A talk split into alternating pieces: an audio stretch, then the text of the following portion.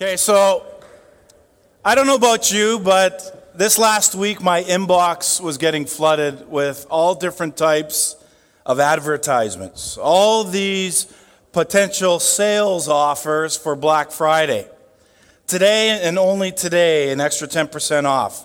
Or deals continue, fifty percent off sale, twenty percent off regular price. Not to mention the thirty to sixty percent off stuff, free shipping and more. My inbox was going crazy. Also, um, when I do my appointments with people, I actually, I I, I don't think. I, I always tell people, if you want to sit down with me, I'll make it work. Just get a hold of uh, Allison at the office. She'll work a time schedule with you in a place, and she'll put in my day timer, and then I open it up, and uh, I know where to go and whatever. So it was interesting. Friday, um, usually it's a study day. Usually I'm at home, but my, my calendar got filled up a little bit, and I, I looked on Friday, and I wasn't really thinking, and oh, I got a ten o'clock appointment, no problem. And I start driving, and I couldn't figure out Friday why there was so much traffic. I kid you not.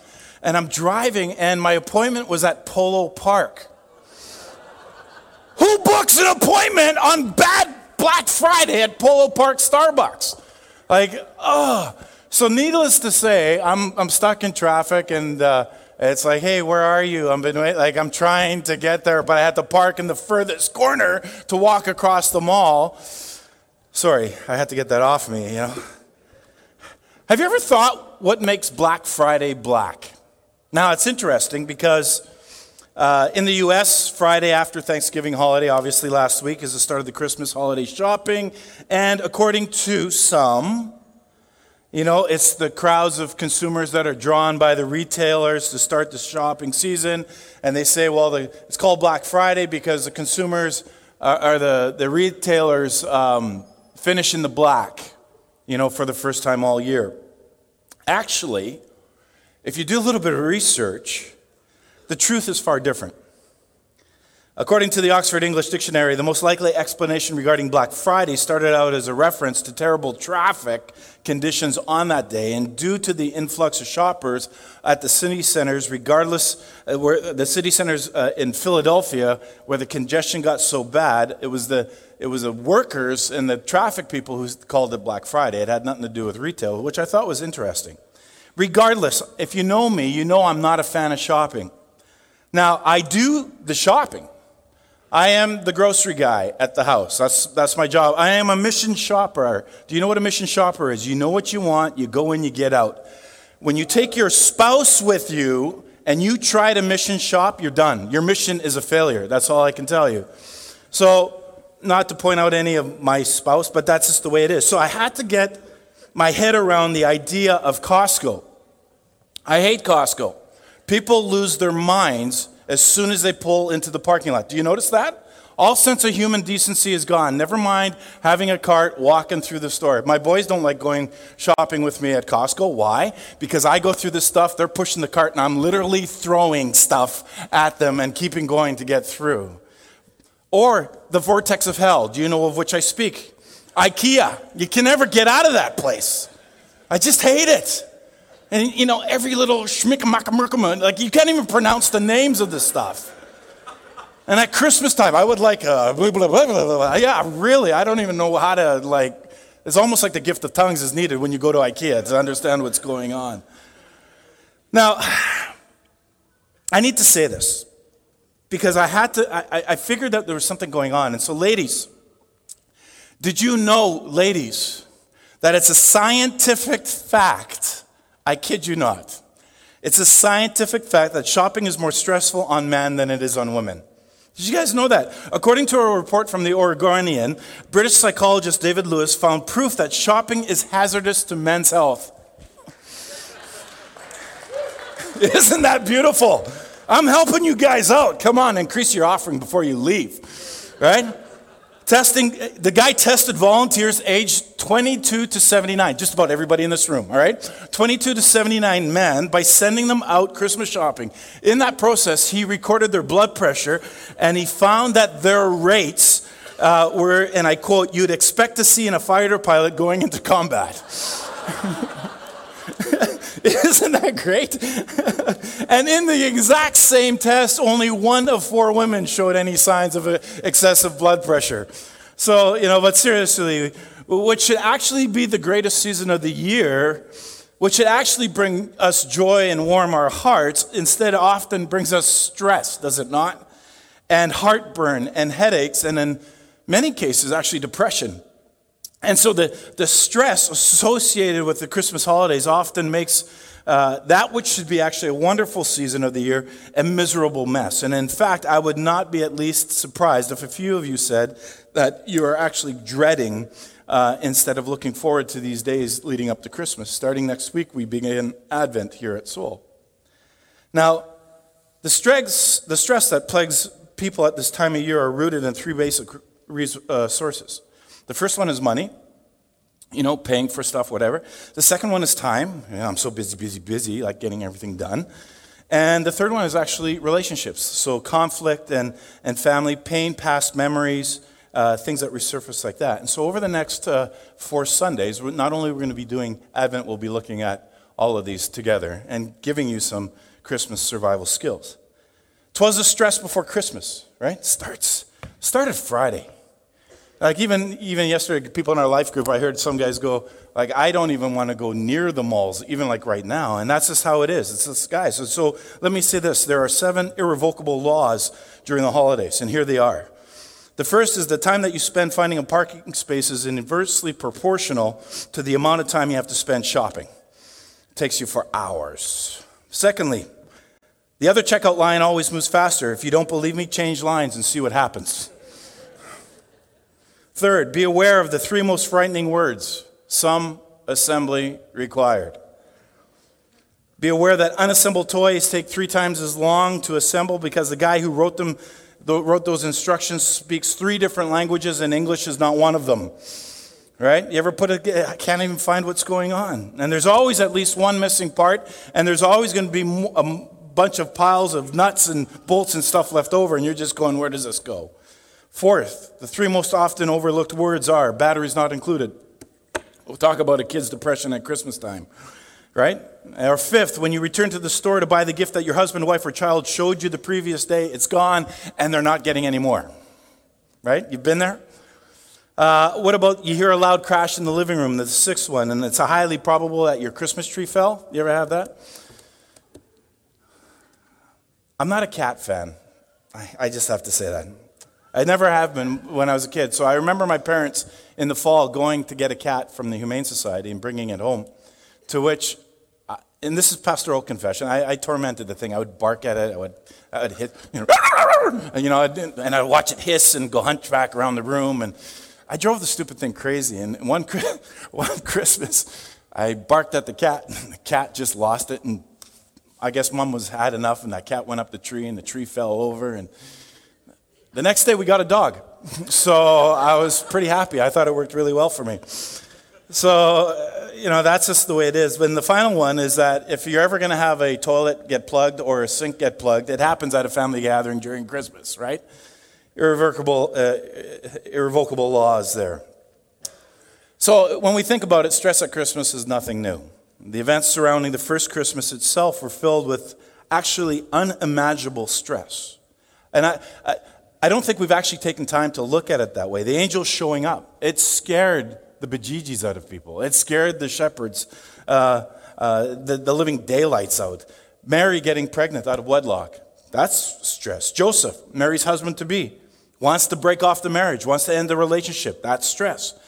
Mary, Joseph's told that Mary's carrying the Son of God, and it's up to him to care for him. Uh, no pressure, but stress, right? Joseph, along with every other head of the household, is compelled by law to return to the city of his birth for that census. Stress. Joseph finds himself on the road with a pregnant woman. Stress, right? No rest stops. Oh, you got to be kidding. No restaurants, no comforts. And you think about it, I doubt it that Mary was uh, in a good mood at the time, by the time that they arrived to Bethlehem. I very doubt that. She was on a donkey, for crying out loud. And when they finally arrive, what does Joseph do? He finds out that there are no vacancies. He has to turn to his pregnant possibly irritable wife and tell her that they're going to stay in a barn. Can you imagine, honey, if we ever, can can we go stay in a barn? I, like, I might as well forget it. It'd be over. I want to submit to you that there was a ton of stress at the very first Christmas. So stress at Christmas actually goes hand in hand from a biblical perspective, if you think about it. And so what is stress? Well, it's it's the body's alarm system, right? It can be caused that, that by anything that creates a state of arousal or alarms our systems, by anything that mobilizes our body's uh, defenses against hostile, threatening, even challenging events in our environment. Our body kicks in. So stress can result can be a result of anything that annoys you, that anything that excites you, that threatens you, that scares you, that worries you, that hurries you, that angers you, that frustrates you, that challenges you, that criticizes you, anything that reduces your self-esteem. And it could be caused almost by anything pleasant or even unpleasant, as we're familiar with. Experts actually say that getting married is actually more stressful than getting fired from your job. Hmm. And for some of us, easy on the laughter. Retirement is more than twice as stressful as moving into a new residence. Isn't that interesting? And again, symptoms of stress when they come. We get we get headaches, we get irregular heartbeats, you get dizzy, you get lightheaded, we get indigestion, we get nausea, right? Difficulty uh, um, uh, falling asleep or, or staying asleep, or you're waking up constantly tired. Stiffness in neck, believe it or not, in our shoulders, in our jaws, in our arms, in our legs, in our hands, or our stomach, or suffering from colds, from the flu. Even hoarseness can be a result of stress. Excessive perspiration. That's just me all the time. I, I can't do that. Anger or irritability. How is that? We never see that, especially at Costco or IKEA. And perhaps you see some of these characteristics reflective in your own life, especially now. You know, I tried to compile a list of things that happen that just time of year that actually contribute to induce stress in our lives during this season. Let's see if any of these ring a bell. Sending out Christmas cards. Is that stressful? For some, sure. Shopping for gifts. Oh, yeah. Getting to the necessary holiday parties. Putting up the decorations. Untangling the strands of lights. Plugging them in and finding that you're missing twenty-five feet, right? They're not working. And the spouse gets on you. All you want to do is substitute them for blue lights. Now, forget the white lights. You just want to substitute, but no, that's not good enough. Cooking a meal, right? A huge meal. Cleaning the house, wrapping the gifts. For some of you, the stress is in actually buying a tree because you're a purist. You need to go out, cut one down out of the park, right? For every one of us, fighting traffic is stressful, is it not?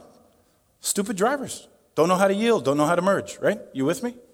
Don't know what a stop sign is. Having enough money to buy gifts. Is that a stress? Or for married? Figuring out when to celebrate at both sets of parents without offending either? Mm, nah. Or the stores are out of the gift that you're looking for. My favorite, stress, gaining weight. Everybody said? Amen. Christmas programs, right? Concerts at the kids' school that you have to attend. You need to be there. Hearing Mary, did you know, one hundred fifty times. It's a rhetorical question. Yes, she did. You don't have to sing it anymore. Or just simply cleaning the house is stressful for some. You know, forgetting somebody that you should have purchased a gift with. How does that do in the stress component? Feeling pressure to make a memory, knowing the year is coming to a close and you didn't accomplish what you intended to do. Facing relatives you don't get along with, the crazy aunts, the crazy uncles. Knowing that maybe you'll spend Christmas alone. Being part of a family that celebrates Christmas because of a do- divorce, separately. And of course, and I said it earlier, my favorite, Christmas lights that don't work. Arranging travel schedules. Have you th- thought about that? Missing loved ones who have passed away, paying off our credit cards, walking through crowded stores, members of your family who, who find where you hid their presents. And when you compile a list, a list like this and you actually go, it's easy to see why Christmas is a major period of increased stress for many people. And you have to ask the question, does Christ have anything to say to us in the midst of this season of hurry and rush? And I believe he does. After all, it's his birthday, right? So what does he think about this? So what I want us to do is actually go back to a very unusual verse today, uh, actually chapter and story that would not normally be associated with Christmas, but has everything to do with stress. John chapter thirteen, Jesus and his disciples are in the upper room. They're about to participate in the Last Supper together. Jesus washes the feet of his disciples, and he predicts his betrayal, and then he finishes this chapter, and it's a mini-lecture to this guy named Peter, his disciple. And he says, Peter asked him, Lord, where are you going? And Jesus replied, he says, I'm going where you can't follow now, but will follow later. And Peter asked, Lord, why can't I follow you? I will lay down my life for you. And Jesus answered, and he says, will you really lay down your life for me? Because very truly, I tell you, before the rooster crows, you'll disown me three times. As you're well aware, life is a journey.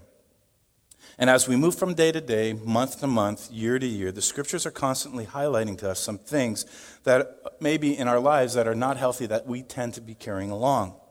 And so as we go into the holiday time, people get anxious for all sorts of reasons, and we carry all sorts of stresses and all sorts of anxiety, and really, we shouldn't be carrying this stuff, but we do. And if you read the Bible, and if you actually go into the original Greek, if I can put it that way, you'd find out very quickly when you're reading that there's no such thing as punctuation marks. That's not how writing took place in, in, in this time. And so it's not un- until the translators came, began to translate the Bible, that they had to use punctuation to make sense of the scriptures. And it's a whole detailed process. I'm not going to get into it. But as we see that, especially in the English language. We need this punctuation. And even today, we enjoy the importance of proper punctuation. You know, take a look at the following sentences, for example, that are going to be up on the screen. The only um, thing that is distinct about them is a single comma, and yet their meaning is as different as black and white. You have don't stop, don't stop, right? Well, in the first sentence, uh, you're asking somebody to continue doing what they're doing, kind of like scratching your back. Oh, don't stop. Oh, oh don't, don't stop. Right? You with me? In the second sentence, you're asking the person to stop what they're doing. Don't stop. Right? Well, in the second sentence, that you, you know, you're not really impressed with what's going on. It's that comma, though, that makes all the difference in the world. You know, and maybe you're not all that impressed regarding punctuation. It's no big deal, Jerry. It's no big deal. Really? Well, I, the Globe and Mail published something that said that there was a grammatical error uh, with Rogers communication, and they were forced to pay an extra two point three million dollars uh, extra dollars to use utility pools in the Maritimes after their lawyers dro- drafted a contract and put a comma in the wrong place. It cost them two point one three million dollars. It's interesting. Sometimes we measure the quality of our lives with punctuation marks. You know, we have periods, we have commas, we have colons, semicolons, right? Question marks, uh, apostrophes, and the use of these marks are often vivid descriptions to the written word. But it also significant. Some of us find it that it signif- uh, signifies ourselves as well. Stress of the holidays are upon us. Do you feel like a question mark? Maybe you're left standing and there's a whole lot of unanswered questions in your life. Maybe some of those unanswered questions are questions about faith. You know, you're here at a church and you're hearing this guy pontificate, and that's fine. And maybe you have questions about faith. Maybe you see life. Maybe that is your life. You're constantly the question person. Or maybe you feel like you're a hyphen. This is my personal favorite. You you suffer from spiritual schizophrenia. You know what I'm saying? You you you hyphenate two separate lives. You're a Doctor Jekyll and Mister Hyde. You you shout on Sunday, but you pout on Monday. You got me, right? You know, these are the people that on Sunday they hug you, on Monday they mug you. You you got you got me with that? There's no simple definition can, that, that we can really go, but sometimes these are how we feel. Maybe you can describe yourself as an exclamation point. You're a vertical line underscored by a dot. You know what I'm saying? It signifies some sort of dynamic, powerful, enthusiastic injection. You're always making a point. You're always making a demand. You're always making a statement. Or maybe you know somebody like that. Some people see their lives as periods. That's it. It's done. No, it, it, that's the end. It's over. No going back. It is what it is. There's no change. Others see their lives with a comma. Maybe I'm a comma. A comma is never used at the end of a sentence. Whenever you use a comma, there's always more to come. The story's not finished, right? More to follow. So in the most stressful part of his life, and the life of the disciples, when you look at it, back in John, Jesus uses a lot of periods and a lot of commas when communicating to the disciples. And he tells Peter that he's going to deny him. Peter, you're going to deny me. And Peter doesn't believe it.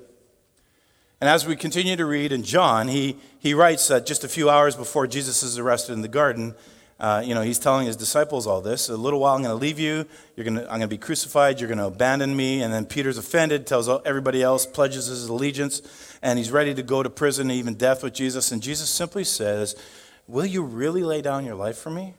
Look it, before the rooster crows, you'll disown me three times.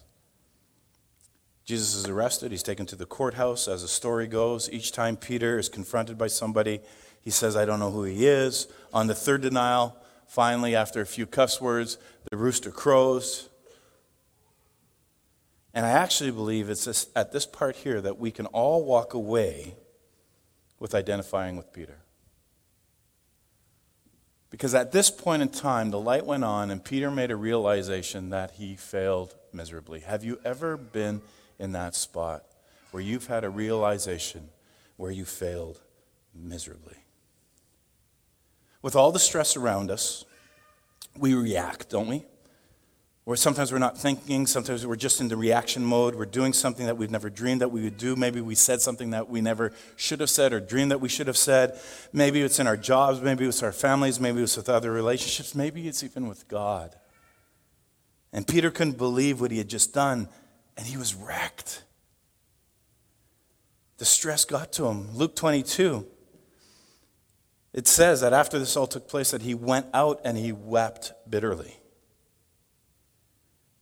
It was as if all the stress was building up as a volcano, and when it finally erupted and the eruption had taken place, an honest realization took place. That eye-opening moment that he had failed. And I think for all of us, in, a, in the time of stress, when things happen, we have those moments where our eyes are open and we screwed up, period. And many times we are actually left with the thought that I can never recover from this. It's over. That's it. It's final, period. And that's how we start governing our lives. And so what I want to do, though, is this morning just bring you a brief word of hope that the idea that in spite of all the stress that's around us, that it's actually possible for us to get over our personal failures, no matter how huge they've become, with the understanding that the hardest person to forgive is ourselves. Peter couldn't believe what he did. Luke said he went out and he wept bitterly by himself. And so this is actually typical of you and me. When we fail, we often withdraw. We withdraw from our friends. We withdraw from family. And if you're a believer, what do we do? Sometimes we just withdraw from the church, right? Because we failed.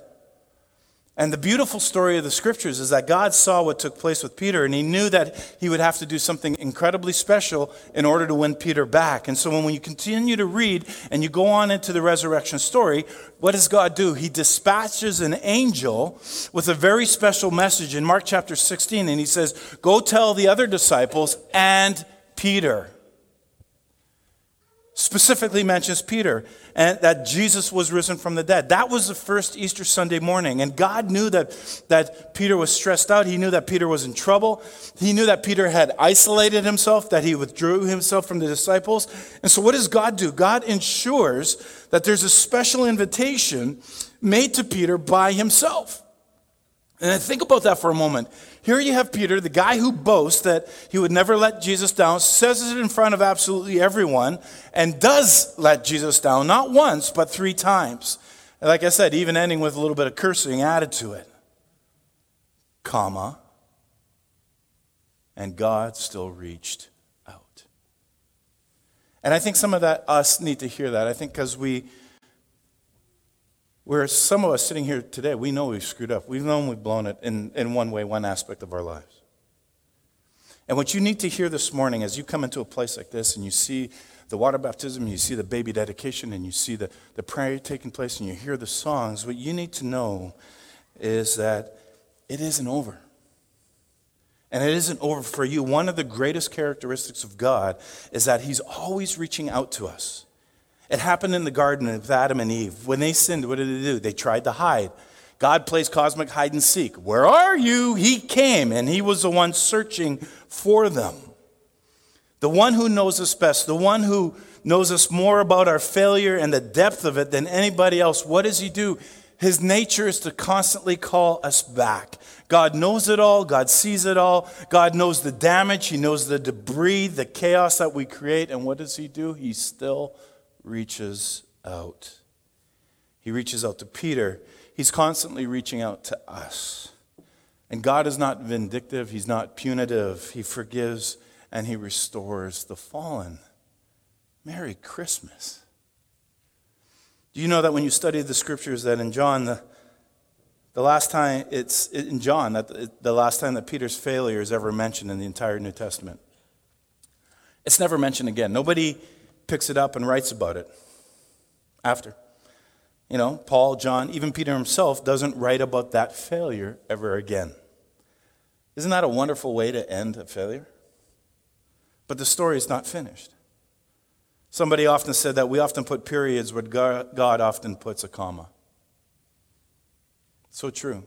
Many times we look at situations and, and circumstances around us, be it in your own family or your home or your church, your city, your nation, your job, whatever, the world. We look around, we see that it's devastating. It may look like it's coming to end, and we get discouraged and we get disheartened. And the fact of the matter is we need to begin to learn to trust God and know that he has the final word.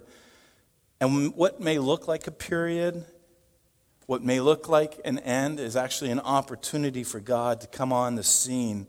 And as the final author, he can take his eraser or just add a little hook. And the story is not finished. And so throughout the course of human history, God moves in people's lives. In the midst of situations where it seemed a period was placed. You look in the Old Testament, the story of Joseph, the son of Jacob. You know, he had a series of periods placed in his life where you think it would be the end. He's he's put into a pit by his brothers, right? Sold to a bunch of slave traders. He's falsely imprisoned for rape. He forgot. He was forgotten by his fellow prisoners and friends uh, until God's perfect time for him to come forward. He could have stopped, but when he was facing his father's death, Joseph reveals God's purpose of all those different commas in his life. And all that that Joseph faced in his life, it was bringing him to a place where he could be used to save his family. And ultimately, when you look at the story of Joseph, bring salvation to the world as an heir of Abraham and an ancestor of Jesus Christ. Job, another example of the commas of God. You know, his wife, his friends encouraged him to give up. You know, they saw periods that, you know, uh, that's it, Job, it's over, stop. They thought it was over for his children. They thought it was over for his home. They thought it was over for his possessions. Everything got destroyed. It's over.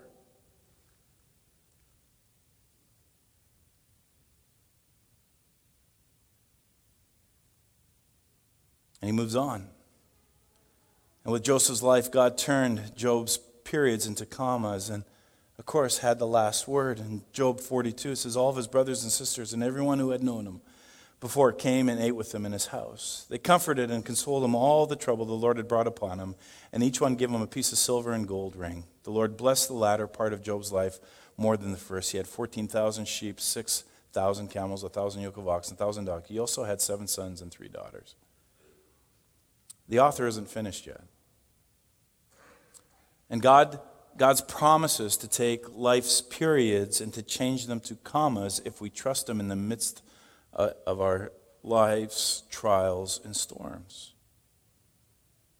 You know, as we look at the examples of those who have gone before us in Scripture, those who placed their trust in God, and we see how God brought them through, let me just say this, he can do the same for you and for me.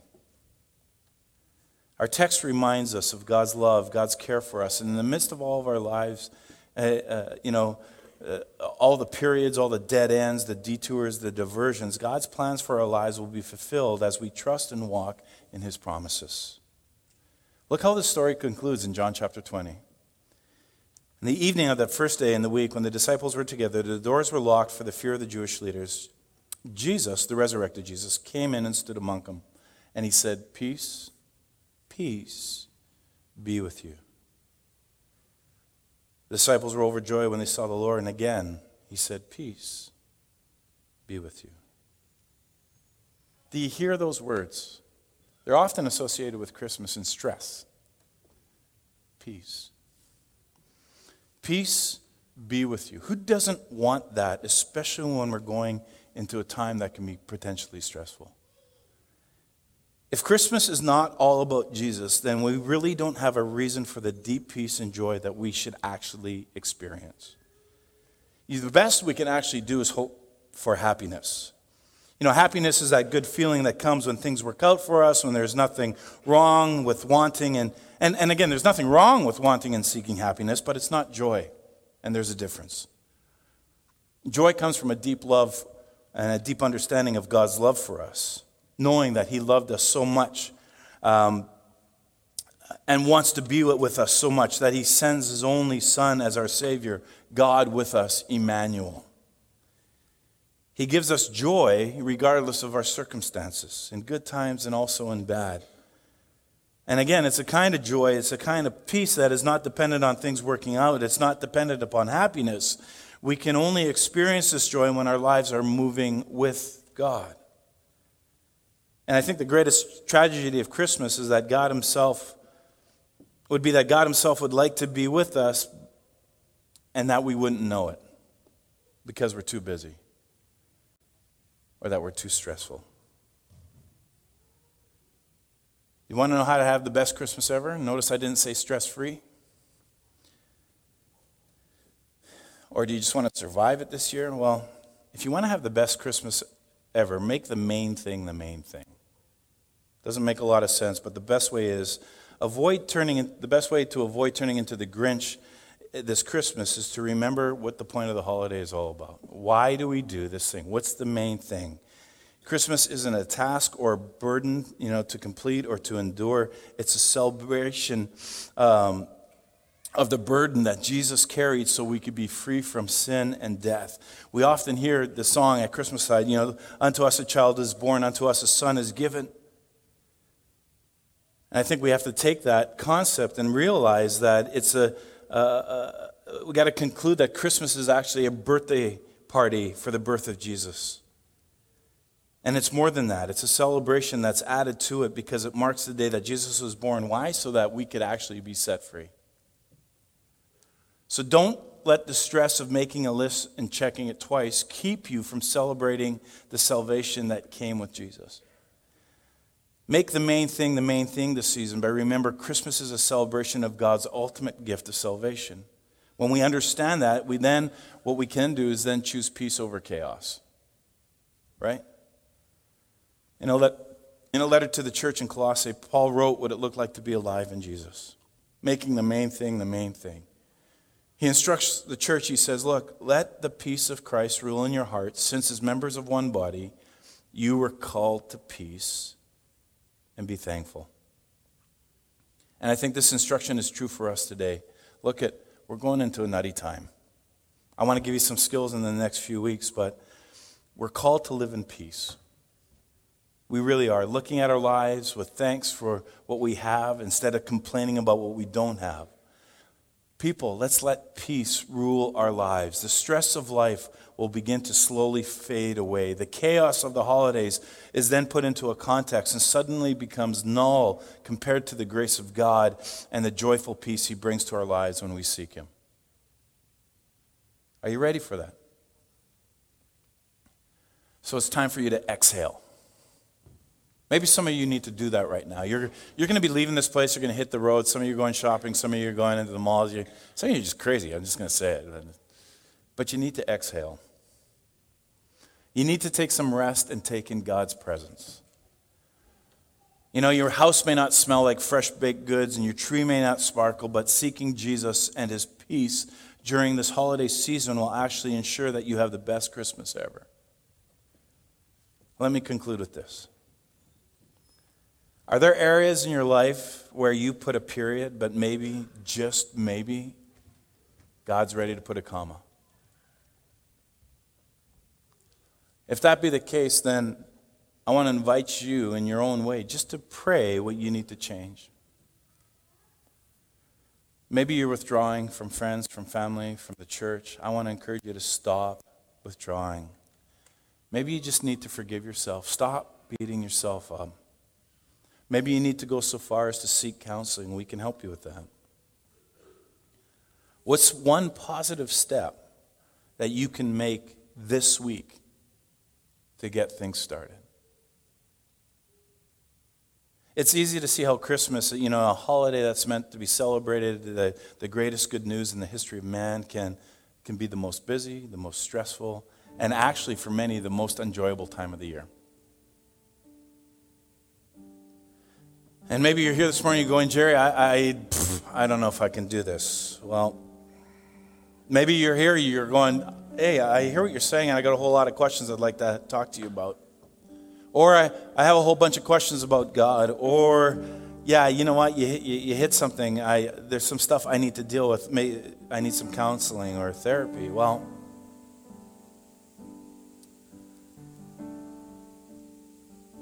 maybe you're here and you just can't come to the place to forgive yourself of your past. Well, my word of encouragement to you is maybe that you need a spiritual reset. And what I ask you to do, and you have my permission, everybody can take out their phones. Everybody take out their phones. Got it in your hands. You can turn it on. Most of you are playing Candy Crush, so I don't really care. But you pull on your phones. You take out your phones. You go to your text app. And if you want, when I'm praying, there's going to be a number that's up on the screen. And you text the word soul to that number.